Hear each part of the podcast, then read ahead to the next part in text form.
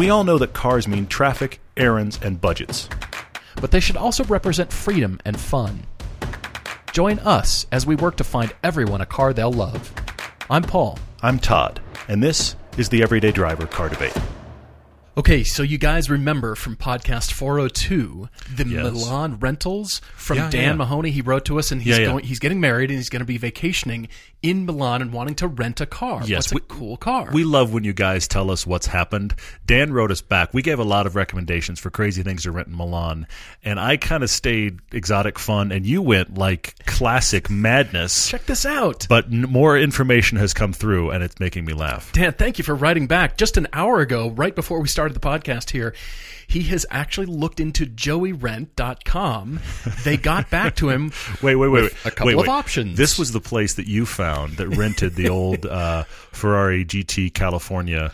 If you have the means, I highly recommend bringing one up. Which, by the way, we have a topic Tuesday coming up about movie cars, so it's appropriate that we talk about this Ferris Bueller car right now. Oh, renting a much. short wheelbase California in Italy. Very much. Although that wasn't included in the reply here, it looks like it was just a Ferrari 246 GT for 4900 euro per day plus a 22 cent or 22% tax daily price and then a 25,000 euro deposit on your credit card, which I'm sure most people's credit card do not have the space for a 25,000 Twenty-five thousand dollar deposit, and roughly once you have the tax and the conversion, between six and seven thousand dollars for the day, which actually is less than I would expect, to be honest.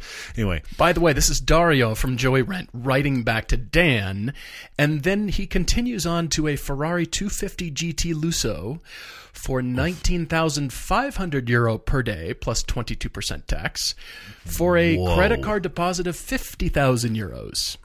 That would be an extraordinary experience driving around Como Lake. It better be. It better be. You could have. You honestly, Dan could fly to Italy, buy himself and his wife a hatchback, drive it into the earth, and in a week sell it, and actually come out Gosh. way ahead compar- comparatively. On the brighter side, That seems very everyday to me. You wanted an Very. experience, Dan. That credit card bill is going to be an experience. He's. I, I doubt they're doing that, but I, I love that he wrote back with the specific information he got from them. It's awesome. On the brighter side here from Chianti Classics, there's very reasonable pricing on quotes from a new 992 Cabriolet, a 488 GTB Ferrari, and the R8 V10 Audi Spider. Cool, cool. So 300, 350 a day. So That's, that's, very on realistic. the newer side. So That's very realistic. classics not so much. The the everyday supercars were fine. So Yeah. Dan, let us know. Keep That's writing crazy. to us about it. what you end up deciding on. I love the price structure. He sent us the entire price structure and what they rent. So That's pretty fun. if you're wanting a car around Lake Como in Italy, like you do, like we all do. Chianti Classics Yeah, is what we're all doing clearly for summer. you. Yeah, that's awesome. We- astounding. Guys, thank you for being with us as always. Happy Tuesday. We do have a cool topic Tuesday coming up about movie cars. We have a, a fun and frankly difficult car debate from Michael writing Yeah. to us in Vermont and a lot of great questions coming as well. Thank you as always for listening. Uh, As you can obviously tell, we are back in the studio. We're excited about that. Been away from a little bit. And uh, so we're back doing this and we're back into kind of normal uh, situations, except speaking of not normal situations, things that are fun and different. We have the pilgrimage trip coming up Yeah, we do. And the Utah Meetup. Both of those, all the information is on the website, everydaydriver.com. Go to the Adventures tab. You can come to the Utah Meetup. It is a total a la carte. What would you like to be involved in? You can also come to uh, the pilgrimage trip. There are still spaces available, though we are reaching deadlines for sign up quickly. That all of those come in June, as far as they don't get your deposit back, and also the all your money is due. All of that is in June because the trip is coming up quickly. I had a, an email exchange with RSR just today, doing further confirmation. Oh, good. So it is happening. Excellent. Excellent. Everybody that is in right now, your cars are locked, which is amazing. But if you're listening right now and you're thinking about coming, we can get you a car too. We can squeeze you in. hey, a quick correction on podcast 404. So it was the podcast just prior to this one. Matt Campbell wrote to us and offered the correction about some misinformation about the transmission in the Genesis G70. Yes. He stated that it was a ZF transmission when indeed it is not. It's the one in the Stinger that they made in house. Yes, it's in house. And as a matter of fact, Matt, I saw some misinformation elsewhere during my further research that other journalists have claimed the Stinger transmission is built by ZF and the Genesis G70 is built in house by Hyundai. It is not correct. They are both built by Hyundai in house and used in a lot. The, the uh, K900, a, a lot of other transmissions and and uh, great detail on breaking that down. So Matt, thanks for the correction. Really appreciate What it. What that proves is that you and I are not perfect. And by the way, that's going to continue happening. I, I am aware of this As we- constantly. yes, as actually. as we continue to to rocket through our commentary. In fact, that reminds me of, of one question I should speak to right now because it makes me laugh. Uh, somebody asked, I have to find it. Where is it? Hang on. Um, here All it right, is. what are you Josh on Facebook. I've noticed on the podcast that sometimes it seems your words are sped up artificially. Oh. no, they're not. No, they're- I speak this quickly. they're coming out that fast. Uh, so that's the thing. Sometimes we trip over ourselves for better and for worse. There's no uh, uh, in post speed up going on. I'm really st- talking this fast. No, we never speed anything up because we want you to hear this is how we do it. And you know, even at the live debate, we were we were rattling things off just were, this yes, fast. So yes. it, it uh, we, we get excited. We tend to get excited. a the little bit, adrenaline starts bit, going, yeah. and you get an opinion, and then you go on a rant, and then suddenly the words just fly out. So that's 400 what's podcasts later, here we are. So thanks for being with us. Yeah.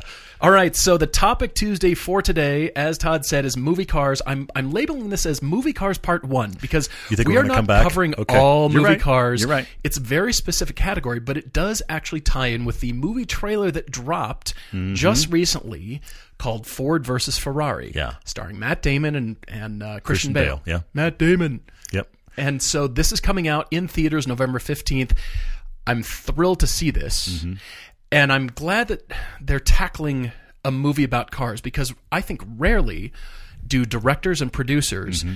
actually tackle car films from cars and the perspective of cars. And when they do, they end up with garbage like Driven from Sil- Sylvester Stallone. Well, I know that. I know it that's a Driven? big fan. Yeah. It was Driven. Drive is the Ryan Gosling. Driven is the I don't remember. Sylvester it, it, Stallone. it, it really. anyway, it's not it was matter that much. not good, Yeah. and they there's always some story that has to be told, but this one is actually the real story. Hopefully, yeah. But I love that it's not Enzo versus Carroll; it's the development behind going Yeah. after and beating uh, Enzo Yeah, Ferrari. they took on a side of it. Yeah, it's interesting. So Matt Damon plays Carroll Shelby.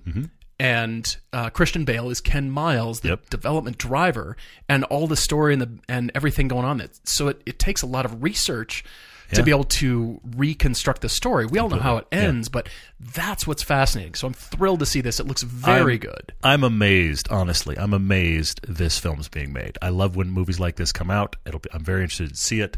I'm always very surprised when films like this come out. Also coming out later this year is the movie version of The Art of Racing in the Rain.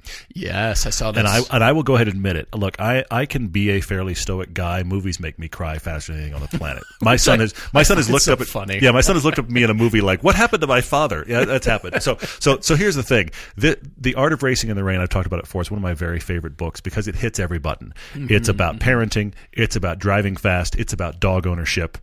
You, you pretty much hit me from all sides. Yeah. If the guy happened to be a climber on the side, it'd just be like, "Kill me now." Okay. just be laid So- out on the floor. so I'm I'm teary over. at the trailer because I know the story. But anyway, so that that's happening as well with Kevin Costner as the voice of the dog. Voice the dog, I'm yeah. not sure about that, but hey, Kevin Costner's doing lots of stuff. He's got quite a varied history. So we're talking movie cars. The, the the two main questions are. If they do reboot Back to the Future, public service announcement, please don't reboot Back to the Future. I say we leave that in Yeah. the 80s. Uh, but if they ensconced. rebooted it, what should be the car instead of the DeLorean, which is a good question. And that relates to the other question. Uh, the original question was Ryan. Then Andrew wrote in and said, What movie car do you wish had been a different car? So they relate. Mm-hmm. Let's dive into this fun. I agree. All right. So, Andrew, your question first. Which movie car you wish had been a different car? I think it's pretty obvious the Pierce Brosnan era of Bond films Hmm. needed to not be BMWs. They needed to be properly British, even though, yes, they pulled it off. They had the Z8, they had the Z3 when it was In- first introduced. introduced the Z3, And yeah. Mm-hmm. it did make some good product placement. I.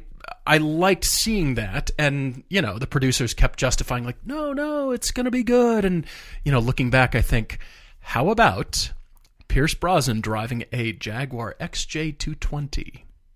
Oh. That car came out in 92. Ooh.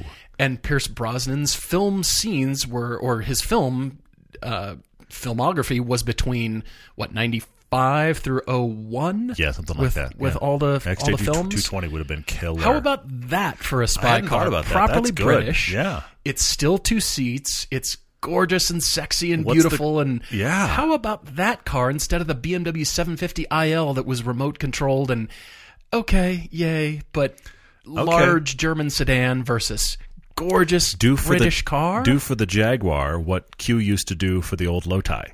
Yeah. where it's got all kinds of crazy things in it, and it looks like that. I like that. Can you I do imagine like that. that car? That would have been very cool. I have to give you real props on that. I mean, sure. you know, you could go straight to Aston's and whatever Aston was doing in Yeah. the late 90s, early 2000s, But which would have been fine. it's straight up marketing and who wrote the check is what it really is. But yeah, yeah, but how about Jag? And then they had this supercar, and they were so controversial. You've probably heard heard me before saying this, but Ford reintroduced the it was the um, GT90 concept car way back in the 90s, and it was Mm-hmm. very angular and quite frankly ugly. To bring the GT back before they brought the 05 06 really Ford did it, GT yeah, out, yeah, yeah. and then the subsequent version that that we have now and they destroyed Jaguar XJ220 serial number 0001 Mm-hmm. to build the concept car Mm. for the GT90. this story hurts me There every were time I hear Ford employees crying and weeping over the parts shoved into the corner. One guy actually salvaged some parts, took them home, had them mounted on wood, and stuck them on his wall with a plaque memorializing these. He was a Ford employee. And they were going in the garbage. Oh. You don't do that. And here's a car manufacturer because they own Jag. Yeah. Ford owned Yeah, Jag at the Yeah, they time. yeah. So they destroyed the very first serial number of the XJ220 to go build this concept car that nobody cares about. And what would that XJ220 001 be worth now? Because there's not that many of them to begin with. No. I have a serious soft spot for that car, even though I've heard it's not great dynamically. But just have you seen it? And there have were controversy it? Mm-hmm. because they delivered it with a twin turbo V6 instead of the promised V12 and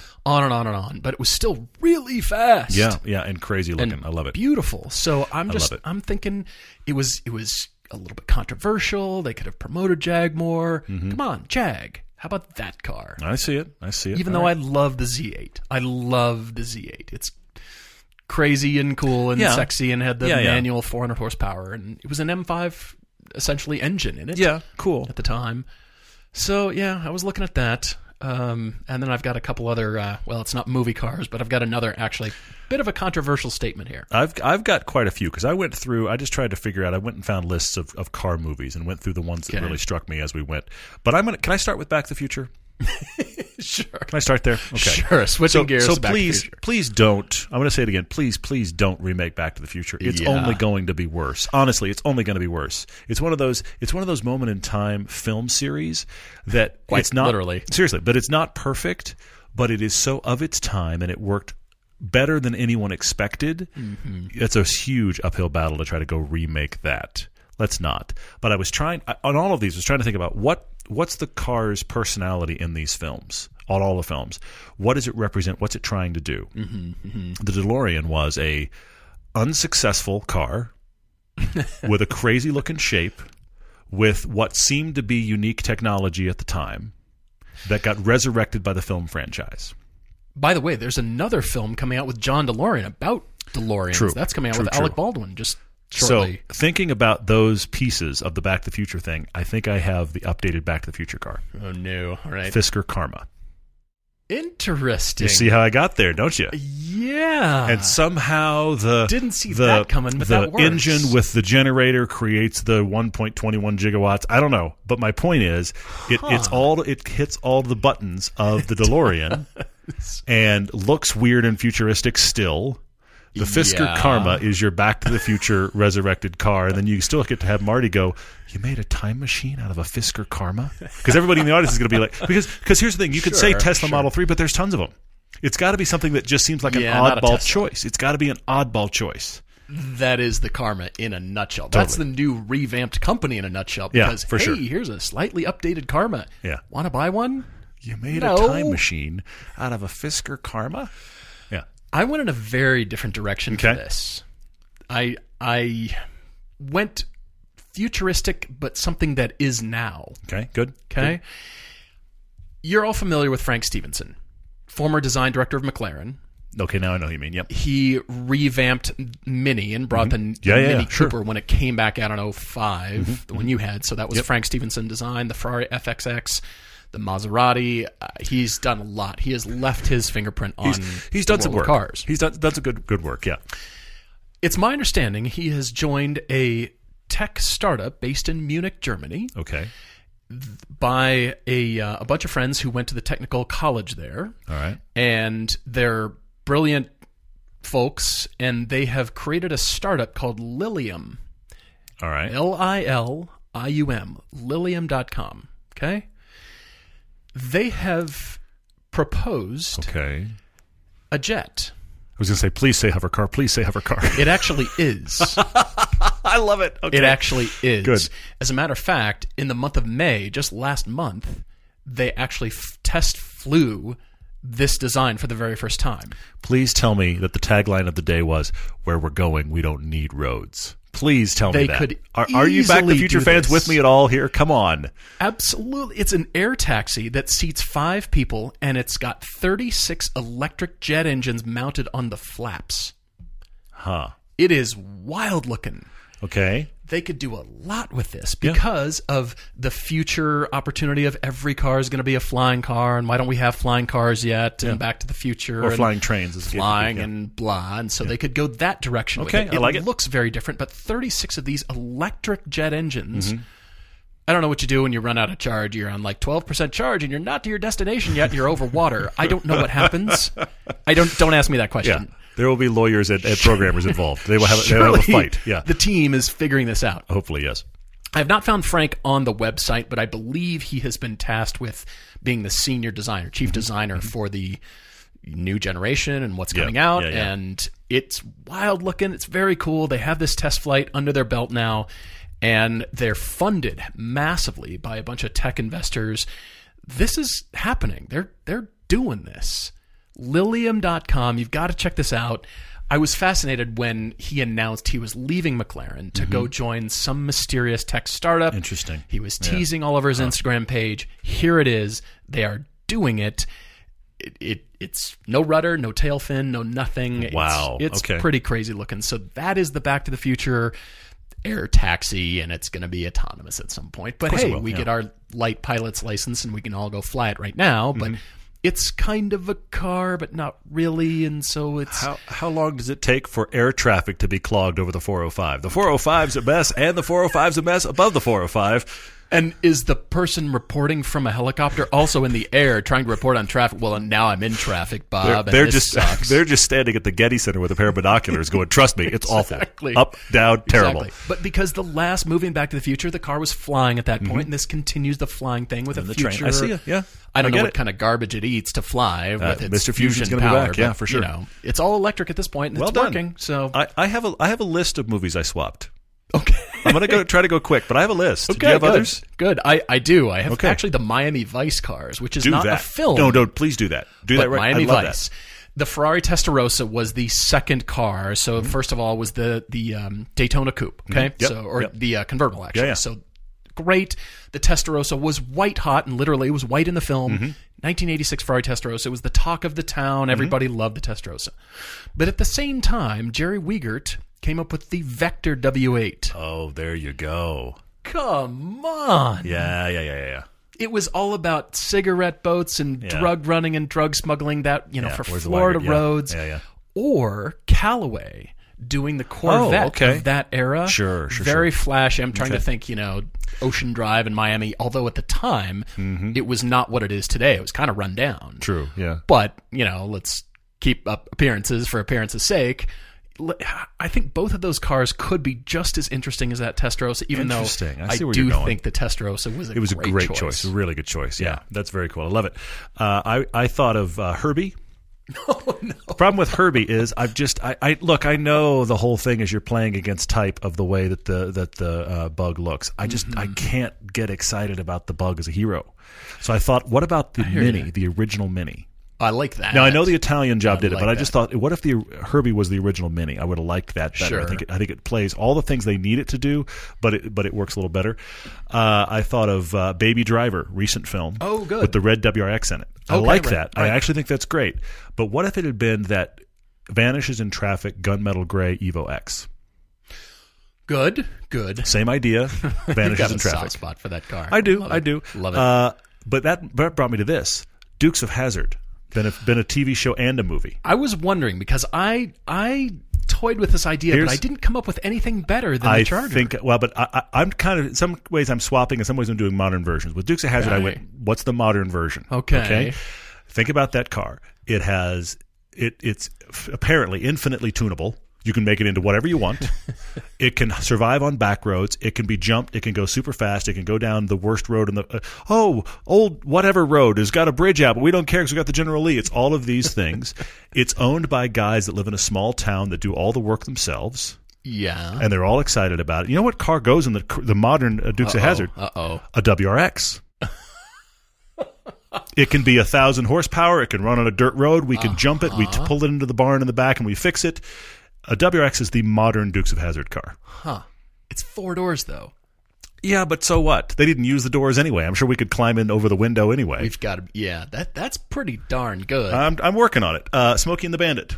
wow. You went there. I smoke it now. Now doesn't That's- matter. that's doesn't matter. like doesn't matter what I say. here. right Doesn't here. matter what I say here. You're not going to agree. There- but I was just thinking about thin ice. it needs to be uh, big American V8 that is going to essentially be your be your booze runner. Mm-hmm.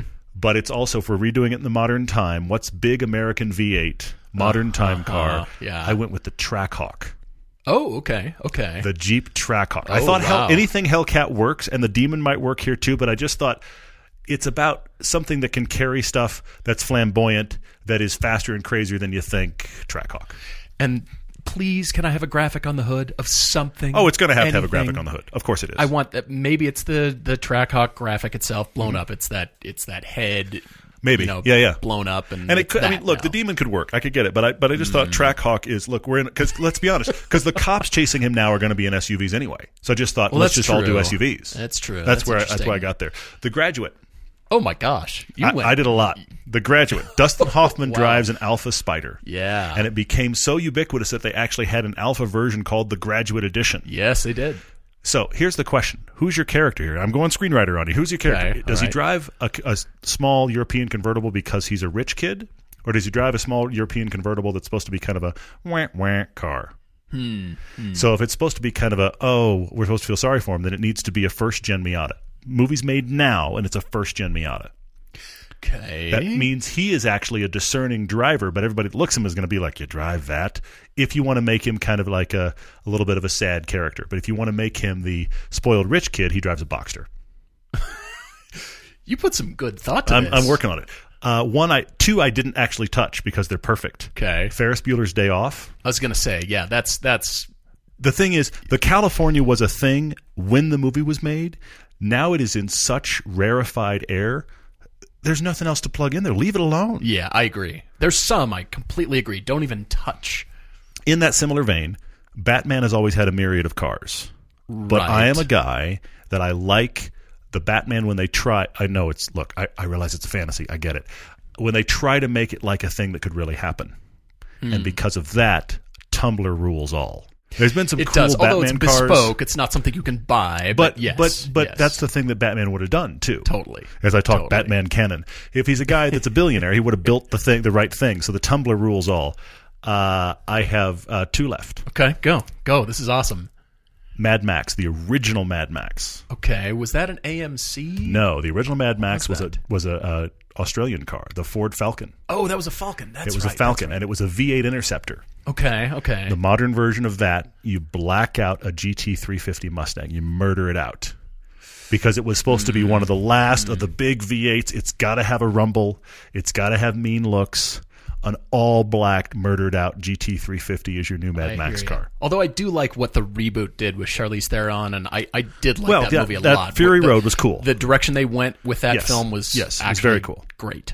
Uh, surprisingly good actually so that that's but i was just thinking if we're going to do like the original mad max car let's do gt350 Oh, murdered that, out that would be great. you know it's rusted in places but it's still got that engine and then my last Love one it, love it. i saw this movie recently it doesn't hold up oh, by the way but i saw this movie recently rain man No kidding. in rain man there's a whole thing about he's trying to sell uh, uh, the the opening shot is the LA skyline with a with a Countach being pulled through it okay. because they're lowering it off a I ship. don't remember this movie well yeah, at all. I, I just saw it recently again. But anyway, No kidding. Tom Cruise was like twelve. Anyway, so yeah, Yeah, no but kidding.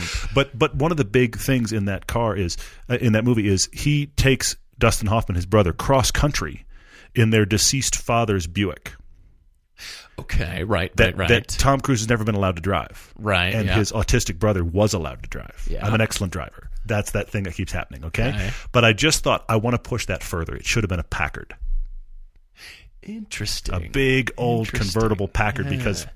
Tom Cruise's character is in the exotic car business. It's a car he never got to drive. The Buick's not exotic enough. It needs to be something that nobody even makes that brand anymore. Mm-hmm. And it was the thing in its day. So I went Packard.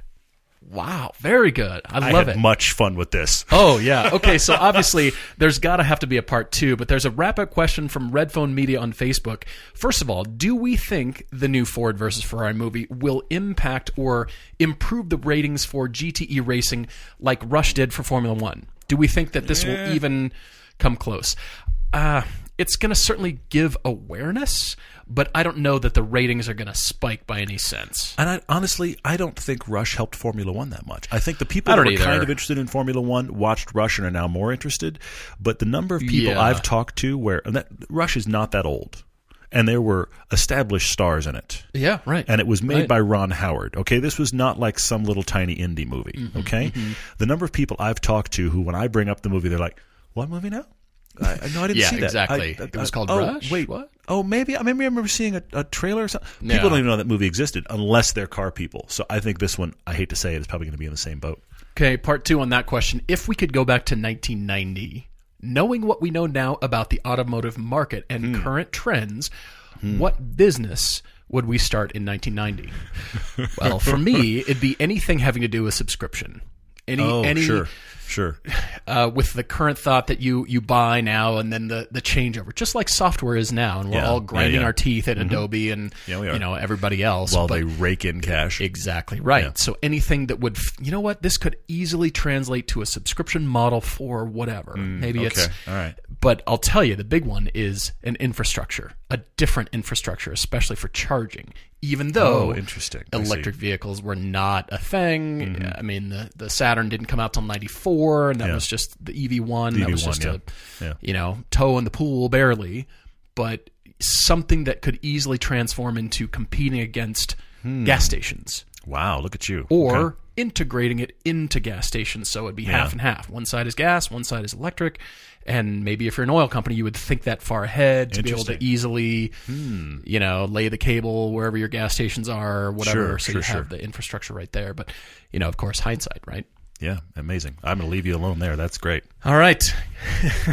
I'm telling you, there's going to be a movies, movie cars part two coming. Telling you. Thank you for the topic Tuesday, all of you guys. And uh, we've got a great debate coming up next, but we're taking a break for now. We'll be back. We've all got a to do list. Drop off the dry cleaning, pick up some milk. I've got an idea. Let's add save hundreds of dollars on your car insurance to that list. And the good thing is, you don't have to drop off or pick up anything. All you have to do is go to geico.com, and in 15 minutes, yes, you could be saving 15% or more on car insurance. Having extra money in your pocket might be the most rewarding thing you do today. We're often asked how we find the cars we recommend because we do a lot of research for the show. Local or nationwide, our searches start with our friends at Auto Tempest. Instead of searching each car site separately, you can enter your parameters into Auto Tempest one time and search them all at once. You can see results from Cars.com, Cars Direct, eBay, and more, or you can jump to AutoTrader and Car Gurus without entering anything new. You can even search all of Craigslist nationwide. You know how hard it is to search Craigslist all at once? You can with Auto Tempest. Auto Tempest can help you find your next new or used car if there's a dozen in your neighborhood or two in the entire country. Plus, the folks at Auto Tempest actually do listen to this very podcast right along with you, and they're always looking for ways to refine the site to make it better. They already have research tools, buyer and seller guides, and are listening to what features users want. So, if we give you drive homework, or you're chasing your dream car, or you're just looking to feed the disease, Autotempest.com is the place to start. Heck, I was on it an hour ago. We're back with a lengthy and difficult, just just to, to really make it fun, a lengthy and difficult car debate. Uh, Michael writing to us from Vermont. Uh, his his wife has had it. She's she's kind of done she with has. cars. They've had a, a myriad of hacked. cars with various problems, and uh, and so we're trying to find her. I mean, look, we're going to unpack this. It goes deep. Hang on for the next four hours. No kidding. This this is like a multi-scroll email, uh, but I'm going to try to headline it real quick if I can. I the think headline. I think it's good that you do. The headline is Can we find them a $12,000 car that will haul them, the two kids, the nearly 90 pound dog that will be reliable and she will enjoy driving. That's the the That's a lot. underlying thing here is that she is just fed up and kind of looks at cars like utility, as in your gas bill, your water bill, the house payment, and the cars are just a utility. She's lost the feeling. The fun of driving is gone. Uh, is everybody else hearing that you've lost that loving feeling? Totally. Top Gun? Is I was gonna me? sing it for you, Yeah, but I let's not do that. No, we're not going. to We're not going to sing it. We're I just we just know that it exists. Yeah. there. Mm-hmm. All right, so they go way back. This will be her daily. She lives two miles from her office. Good roads. Mm-hmm. As Todd said, they've got the kids. They go to daycare four miles away. They currently have a 2018 Honda Odyssey van, which she will drive only under duress, apparently. So that means poor Michael's driving that. Michael's driving this currently. Six years ago. it's lose lose here. No honestly, kidding. All right, so get this. they each owned their post college cars for 12 years. wow. Purchased them brand new, amazing maintenance free years of a Saturn Ion 2 and a Honda Civic. However, Okay. neither car hit 100,000 miles. One died from rust and old age, the other met a deer on the interstate. So, but th- but I thought of that. They each had them for 12 years, never really put many miles on them. One rusted out and the other one got killed. Mm-hmm. I mean, reliability is relative here. Sure. I mean, they didn't have to do much to it, but- their lifestyle has changed and they're, you know, got the family and they're doing more driving and Michael's commuting and all that stuff. But the big thing I keep wondering about here is hearing that part of the story. They didn't put very many miles on cars they bought new and didn't beat on.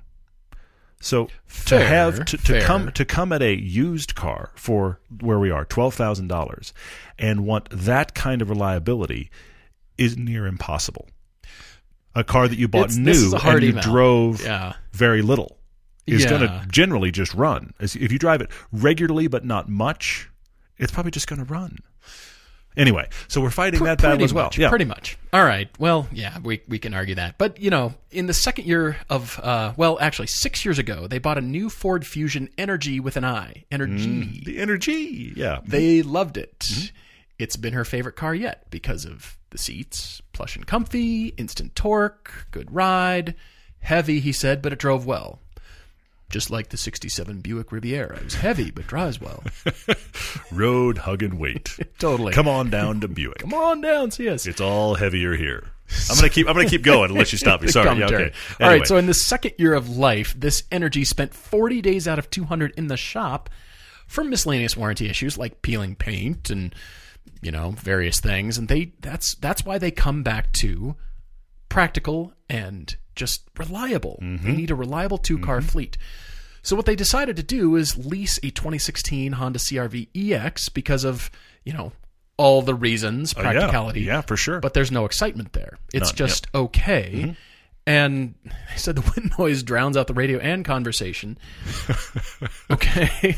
it's just a sad story here. It just gets sadder, Michael. Honestly. So ultimately, they're going to get rid of it when the lease goes off Christmas 2019, but his wife is tired of being what she has termed car poor. Hmm. They've made payments for six years, and come this December, they'll have nothing to show for it. That's I, I that is tough. it. That I is tough. It. True. I mean, when you lease, you have you've let that dream die. You have now changed your mindset towards okay, I'm kind of renting a car Mm-hmm. at a higher level, and I get more for it. And I've I've got all these rules and restrictions to abide by. Otherwise, I'm going to get you know clobbered when the Yeah, lease is up. yeah, yeah. But you're not in the well. I I end with a car. Once I get to the end of this, no, you'll just trade in for a new lease, and it continues in perpetuity unless you purchase something yeah. Yeah. Yeah.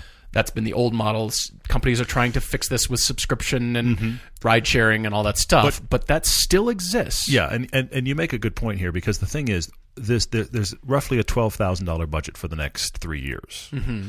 but that does break down. His wife to, is mathy. We are not math- mathy. We are not math. By the way, if you're listening to this podcast with your wife, hoping we're going to be mathy back, you may as well just turn it off now. It, it really because we're not going to go anywhere that's going to make much math sense. Whiteboarding But, uh, and bubble charts are not going to happen. Not going to happen. Uh, Jason Fenske could help you. I really very lost. Exactly. But but the thing about it is, if they are willing to lease, I think this problem is very solvable. Because that twelve thousand a year, twelve thousand for three years is roughly 300, 350 bucks a month, and they could go lease something new, and it's reliable, or they have a loaner car. Let's be honest. It would be reliable. Yeah. If it's in the shop, they have a loaner car, which means the hassle is mostly solved. It would be brand new, which means it probably wouldn't have many many problems, and they could get what they need. But at the end of three years, their car poor again. Exactly, exactly. They'll have essentially nothing to show for it. Yes. So that headspace has to That's disappear hard. Yeah. if you're going to go leasing. So they don't want another shop king, which I get. Shop Mm-hmm. Yeah. king, shop queen, whatever that is. Yes. They they don't want persistent maintenance. They just need a car that runs in spite of them, as we have said before. Mm-hmm. All right. So they have um, given us Michael's given us a long email where it does get rather mathy about breaking down the costs and what they're willing to spend, and Yeah. it broke it down as a a monthly utility is what they've done. Yeah. That's how here it. how they're Yep. looking at the Yep. car, not just as the car itself, but how much money is going into it. Just like you would say, our Mm-hmm. cable bill is too high. What do we do to solve the problem? Okay, we're going to do these apps and you know these local Yeah, channels, yeah, yeah. and that's it to get the price down per month, which is why they've reached this twelve thousand five hundred dollar per month or purchase price, overall purchase price. yeah, yeah. yeah. I think I'm pretty close. I have two. I'm close. I have two that I've come to, and I've and I'm not thrilled with either of them, and I'll tell you the reasons why. But I have two that I think because the the biggest problem I'm having here is checking every box. I can check some and not others. Hard to do. I agree. The the needs to be reliable is harder when you get a car you bought for twelve thousand dollars. Yeah, you're Needs to be reliable. Needs to have a lot of room to carry family stuff. Is really hard if you want it to be any fun to drive. If we're going to pull his wife back from the edge of I don't like cars, we need to chase fun to drive. But then we got to put a bunch of stuff in it. Right. I mean, it'd be really easy to say, okay, you have a minivan already, Michael. Your wife wants to find fun in cars again. You guys need to get a Miata for half your budget and be done. Because when you need to haul stuff, you haul it in the van. Otherwise, the two of you just drive the Miata, or she drives the Miata just to, to run an errand real quick, and she will love driving again, and it costs you nothing, and it will just run. Well, she won't drive does- the van. Is the problem ever. Exactly. Well, that's the thing. Michael's going to be hauling everybody around. Mm-hmm. But the problem here is then you don't have any utility in that car. We've solved the cheap, reliable, fun to drive problem, but we don't have any utility. at all. This is honestly, this tied my brain in knots. I think I have two. But Miata with a tied my- Miata with kids and dog with in the trailer. trailer with the luggage? Thank you for listening, Miata with the trailer. Hey. Enjoy Vermont. Yeah. It's awful. All right, so you've got two. I've got two as well. And I think I think I'm pretty close. It's hard, as you said. Everything's a massive compromise. Mm-hmm, So here we go. 2014 Mazda CX-5 all-wheel drive. ah, okay. You can get the Sport of the Grand Touring from Pressman Auto here in Salt Lake City. This is a 2014 with 27,000 miles for 13k. Hmm. Okay. Okay. Interesting, Yeah. kind of intriguing. As as CUVs go, the CX5 is fun to drive It is. It is in that category. any CUV that we select here because it will fit kids' dog and you know Yeah. bagfuls of Cheerios. Yes.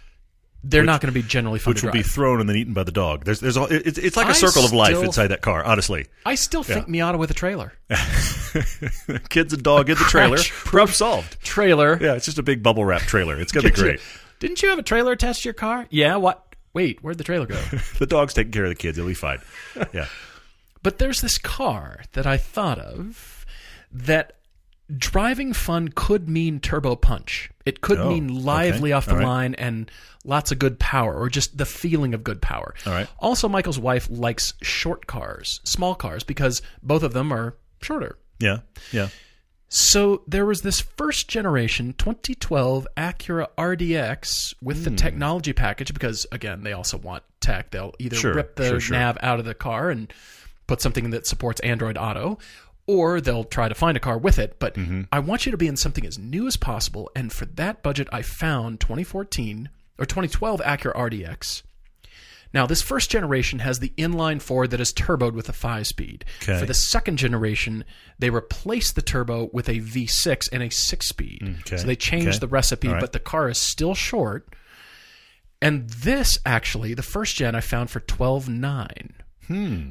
The one I found, uh, it was low miles in the 70 ish, 75,000 miles, which means it's going to run. But let me make the case for the fun part. Mm-hmm. It's because of Acura's SH all wheel drive, super handling all wheel drive. Yeah, I'm with you. Which I hear you. sounds Yeah, yeah. like a badge exercise only, It's it's a fantastic looking badge. the marketing Yeah. team, Yeah, but it's actually a thing. it is. I, I will agree with that. yeah. actually surprising and it the way the handling well the way the drive system works makes it feel as if the car is quite responsive and it is. Mm-hmm, it's surprising for what it is it's surprising for on the mdx it's surprising on the rdx Yeah, for sure, for sure. very intriguing and Hmm. again it is beyond just a marketing gimmick it is not just a badge Okay. they have made these cars respond and dive and go through corners quite well Yes, they have done very well with it. so it's a small SUV, and so RDXs you can choose first gen or second gen. Do you want a turbo? Do you want the V6? Hmm. I think because you had this Honda and it just runs, you will warm to the reliability, the longevity, the styling works. I think you could like these, and they're pretty durable in terms of wear and tear as well. This is my massive Okay. trying to fit Trying to everything triangulate into it. Yeah, sure. trying to take everything into consideration. Mm-hmm. I think the RDX is is here. I wouldn't go Tiguan because it's German and maintenance and Yeah, and the Tiguan's were yeah. I wouldn't do that. thing, I wouldn't do German. Yeah. I wouldn't do American. I would do the Acura. Okay. And especially with that SH all-wheel drive, All right. I think you've done well there. trying to bring it think back. you've done well and there. again, I found them for 140, 150,000 miles. So if you buy one with 70 or 80, Michael, Hmm. you're good for at least 5 years. Yeah. And I genuinely stuck to your price point because Well done. you know, I, I think I would probably get a letter from your wife if I didn't. With math. with, with math It would and be diagrams. it would be a letter mostly with math. pie And- charts and bar we would just pass out and that would be not good. Might be a spreadsheet we'd- or two. We'd miss pro- podcasts for sure, yeah. That's where I'm at. Okay, all right. I, I want to speak to one thing he mentioned in his lengthy email that they have kind of looked at that I want to say, look at that again. Okay.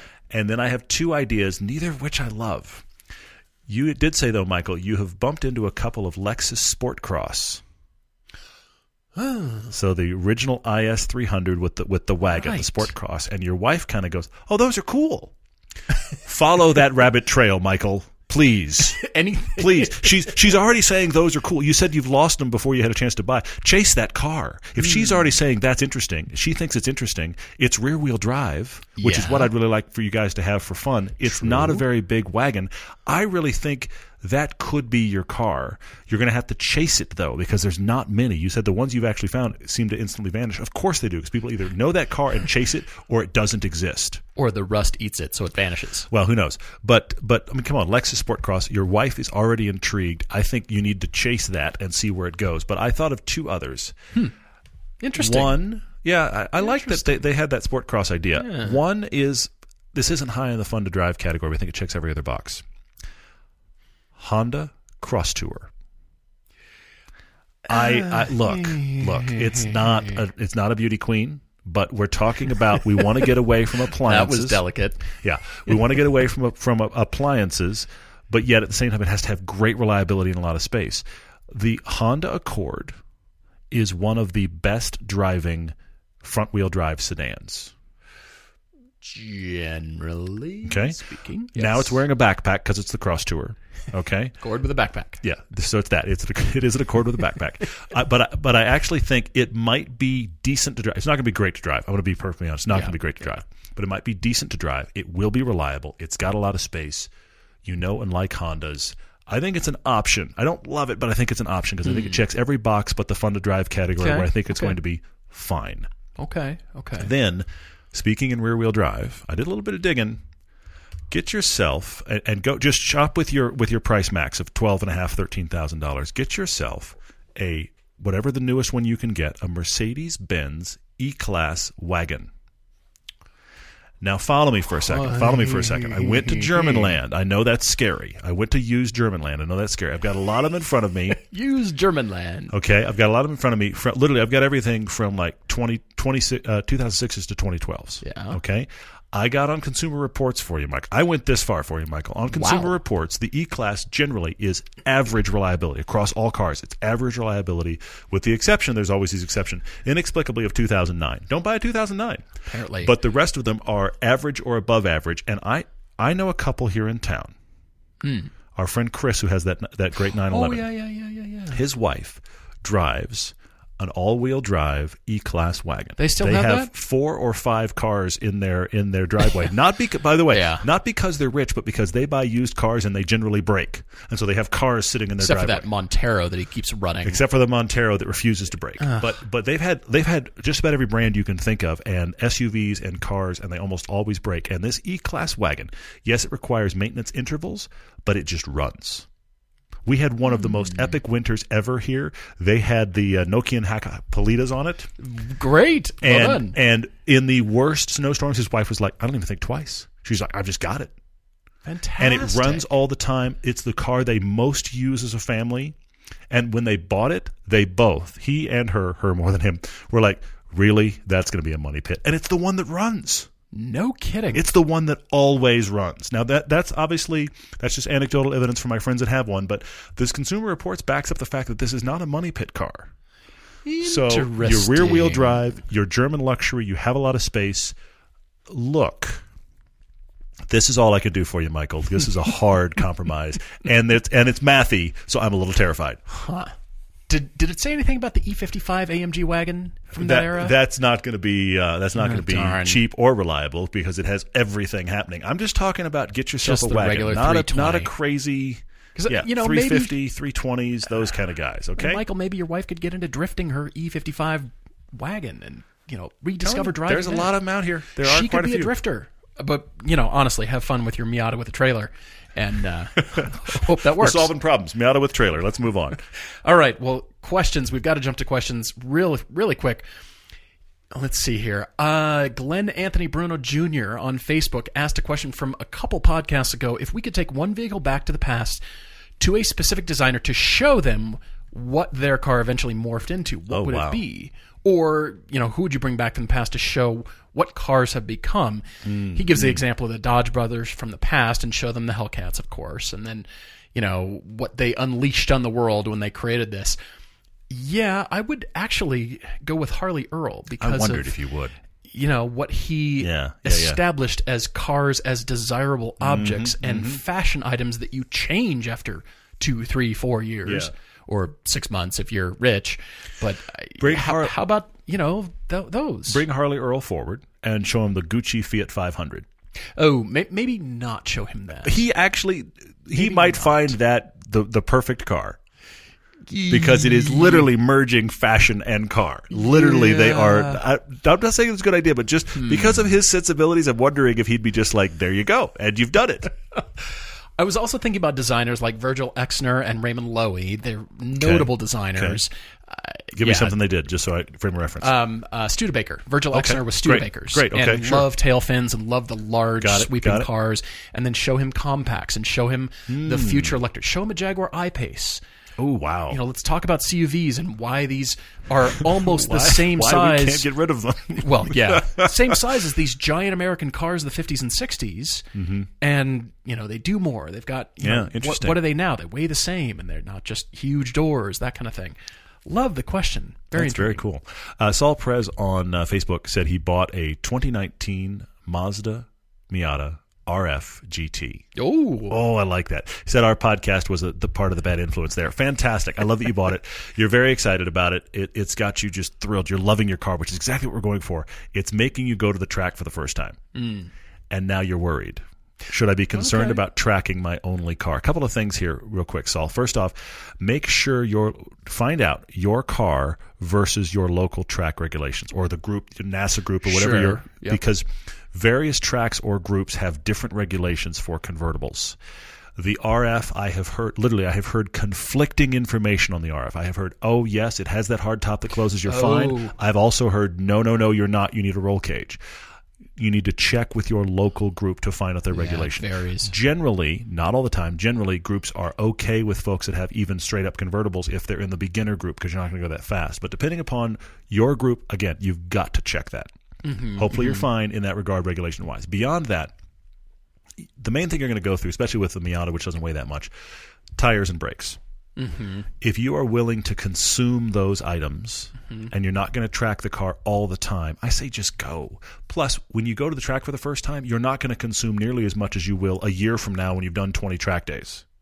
Right. The guy right. on the track day for the first time, honestly, you're going to go home unless you drive something big and heavy that's really fast. You're going to go home with tires and brakes left because you're not going to corner nearly as fast as you could, and you're also not going to nearly brake as much as you could to wear through stuff because you're still cautious. You're a, you're a newbie, okay? Right. So I think for your first time out, just see what your consumables are. It's going to be brakes and tires. Otherwise, that car's probably just going to hold up. Yeah, yeah, excellent. Question from Richard Lindsay here. What is the most unusual, unlikely, or unexpected thing we've accomplished our daily triple with? Okay, all right. Let's just say Honda pilots are really scary at 100. Yeah, they are. They're they just are. They genuinely scary. are. Yeah. My expedition less so, even though there's a lot of wind noise. Yes. Because this huge brick, it's, It's- also the color of a brick. It's a shipping Going container going 100. Yeah.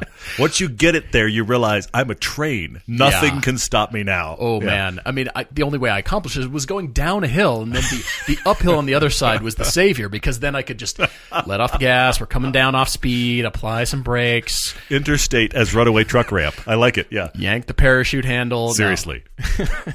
yeah. Honda pilots are they, they'll do it. Most modern cars will just do it, Yeah. but yikes! That's funny. I like that a lot. Uh, let's see what else we've got here. Uh, Stephen Hartman says, never driven a rear wheel drive car. Oh, If I go Turo one for a day, will I be able to tell the difference? He's Depends a on the rear-wheel drive He's a Subi fanboy. okay, okay. So it's all wheel drive. What am I missing, or is it just hype? A couple of things here, Steven. Yes, I think you're going to feel it, but you're going to have to pick something that is known for good rear wheel drive dynamics. Mm-hmm. Don't just pick something randomly. Look, I think honestly you would feel it in anything rear wheel drive, but pick something that you know already has good rear wheel drive dynamics going in, and that will help you know the difference. It, you're going to notice at low speeds, the turn in is going to seem slow to you because the front wheels aren't pulling anything anywhere. Mm-hmm, and that's going to like in a parking lot, you're going to be like the the all wheel drive or front wheel drive stuff turns in faster, but the lightness that is created on the front end, Yeah. and the information that is possible because those front wheels don't have anything else to do, is quite profound as a difference. Will you like it? I, I think that's up to you. I mean, you may still be like, I prefer my all wheel drive. Okay, Sure. fine. But there is a difference. I mean, look, I'm going to go to an obvious one. Pick anything that is known as, look, Miatas, anything from the Porsche catalog, anything that's mid engine if you can. 86, And Toyota 86 is Toyota there. 86 is a great one because it's also very light. Yep, yep. Uh, the lighter stuff that has it that's known for information is going to be the stuff that's really going to tell you. We have got some car care questions here. First of all, from Johnny Francavilla, in light of my car care explanations, he's curious what Griot's products would be included in a starter kit. Good news, as a matter of fact, they make starter kits. They do. By the way, it includes car washing soap. And if this Mm-hmm. sounds strange to you and you're using Dawn on your car, please do not use Dawn because Put away Dawn, Dawn removes grease. and the Windex. Please don't do either do not those. use Windex either. And I'm not a fan of Armor All. Just I've never been a fan. Anyway, wax on your car is a form of grease. Dawn removes grease. Oops. Don't do that. But they make specific car wash soap, and you you need a good selection of rags, and then you need to embrace the headspace of proper rag colors for different jobs. I, I'm not there yet. The windows. I'm sitting. I'm sitting at Paul, trim. Paul's feet, going, one for the sheet metal. "Keep teaching me." Yeah. and one for the dirty rag. So when you open your door and you do the door jamb and you wipe that out and the underside of your door because that's where water and soap collects, it's it's a new world. But yes, Griot's has starter car care kits, and uh, yeah, at least car wash soap, speed shine, rags. And uh, some good rags, and then probably a sheepskin wash mitt. It's an investment, but they last and they're great.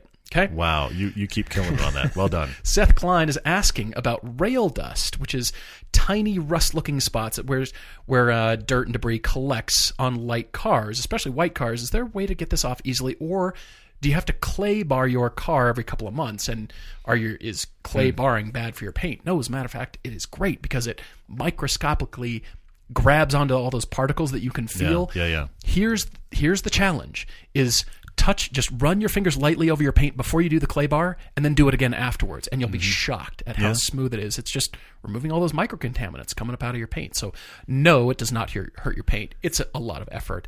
Six months is probably max, I'd say, Hmm. but uh, at least a year. I ought to clay bar my car mm. for the first time ever. Not calling anybody out. A. McFarland wrote on Instagram and said, okay, he just drove, he had one of those exotic car experiences. He drove a 458 Ferrari and a Huracan, local supercar drive. What do I do? What does he do now to treat this insatiable urge to buy a 458 above all else? uh, okay. okay. Caution to the wind. Yeah, yeah, yeah, yeah, yeah. You want to Are you going to get just, mathy? you're going to destroy your retirement fund and all this kind of stuff. Yes. No, my question for you, honestly, this is what you really need to figure out. I don't know what you drive daily, but my guess is the 458 was a. I mean, the Huracan was probably the all-wheel drive, so you got a a rear-wheel drive mid-engine car feel. My guess is that's a long way from what you normally drive. Yeah. My question for you, honestly, is what did you like? Because I don't think you need a 458. I think you can find what you liked, and I don't know what that is, but I think you can find what you liked at a realistic budget, and you could probably do it within the next calendar year. But you're hmm. going to have to understand what did I connect with? Because I suspect it's not because it was a Ferrari 458. I think was it rear wheel drive dynamics? Was it mid engine feel? Was it the steering feel? What was it that hmm. made you like it? I'm not saying you wouldn't like having a 458, but let's pull it back to reality and figure out what, what connected with you because I think there's an alternate car out there. Question from Matthew Hickey asking, "What is the best way to encourage his wife to drive enthusiastically, especially in the turns?" Good luck. He wants her to push her car, but her definition definition of pushing seems to mean barely pushing the throttle past 50%. Matthew, it's going to be hard to ask her to do anything that is not in her comfort zone. Agreed. To just go push because when we say push, we know it means everything. You're mm-hmm. pushing, you're digging in deeper, you're braking later, mm-hmm. accelerating harder, all those kinds of things. But if you don't have any experience or training to know how a car will respond when you push it, it's too much to ask them to go push. It's too much. Yeah. Yeah, because yeah. that's that's a comfort zone thing. And you're now trying to ask her to go out of the comfort zone Totally. into a, a Totally. realm where car control is now a, or lack thereof is a possibility. She might lose mm-hmm. control of the car. So to even be able to ask the question, you've got to provide her with better training. Mm. So what is that? Is that an autocross? Is that letting somebody else, not you, teach her about cornering, braking? Just how about the proper line? I see so many on on the favorite turn at Kimball Junction. I Mm-hmm. Yeah, still see yeah, yeah. people taking the, the corner just on the inside. I'm thinking, I'm not doing anything. I'm touching neither the throttle or the brake. Yeah. I'm coasting through the turn and I catch up to you through the turn. Yeah. By virtue of the line alone. Oh, yeah, for sure, for of course, sure. we're always taking the line, even at low speeds, right? We're always taking Yeah. Mm-hmm. the racing line. How about you teach her first the racing line? Maybe it starts with video games and how to control throttle and brake and inputs, jumping Mm. Yeah. off the gas, all those kinds of things. Because you cannot ask her to go push unless she feels comfortable doing so. Step Yeah. one. What and, and I'm going to ask the question before that. The, forget step one, step zero. Does she care to learn this? Well, that's Because if she Great really point. doesn't, uh, that's just a fight waiting to happen. So we'll just step away from that. If she's interested, I think karting would be great, and autocrossing her own car would be great because autocross is a big parking lot. What are you going to do? You're going to take out a cone? unless it's a big SUV like an Expedition. But I still think That's autocrossing her own car, she's not going to set lap records, but she's going to go, "Oh my gosh, it does that," Right. I didn't Which- know tires could do which I think would be really interesting. Sure, sure. Uh, Batter Up has an interesting question I want to cover real quickly, even though this could be lengthy. I'm going to go quick. Okay. If we were in charge of designing a mid-engine sports car for Toyota, Ha ha ha. how would we design it? where would it go? Like where would it go in the lineup? Okay. And because this is their pattern, who would they align with? Oh, I want to hear your thoughts on this. This is good. This is good. It goes between the 86 and the Supra. Yeah. So its budget is 40 45 to buy one. Okay. It's small mid-engined Yeah. and they partner with GM. So it comes with magnetic ride Oh. and GM resurrects the Fiero name and makes their own. You By- see where I, am going. wow. You see where I'm going. this is great. We're chasing less than 3,000 pounds. It is a small specialty car, mid engine, magnetic ride. Whatever. There's no Pontiac to resurrect Fiero, but you'd have to do what it. No. yeah, and, and look, I can I'll tell you what it further. is. I'll go you one further. It's the Corvette lineup I've been talking about. Yeah. Yeah. It's the new sub Corvette. Where did you go? Where did you go? this partnership is not unprecedented because Okay. of the manufacturing plant that is now the Tesla factory in mm-hmm. California. Yeah, used to be you're the right. NUMMI plant. You're right. That made Geos. Remember the Geo mm-hmm. brand? It was the mm-hmm. Toyota General Motors joint venture, and that's where Yeah, it Geos was. You're were absolutely made. right. You're absolutely right. So is this the new Geo Storm? no, no, no, no, no, no. That's where my head There you go. That's funny. But honestly, I think it's GM and Toyota uh-huh. mid-engine. Uh-huh. Yeah. It would be some small engine from Toyota. It would be uh-huh. magnetic ride from GM. Honestly, probably uh, GM chassis tuning. Could yeah. Probably Toyota styling and Toyota chasing the fact that it needs to be small. Ooh. And the Fiero the Fiero could be cool. It was just It could be the toy. It'll be the new MR2 and the and the I guess the Chevrolet Fiero. Oh, this is this is That's where I'm I'm staying I right there. like that a lot. Wow. Okay, so we're going to finish things off with a track daily crush from David Elfring. Lime scooter,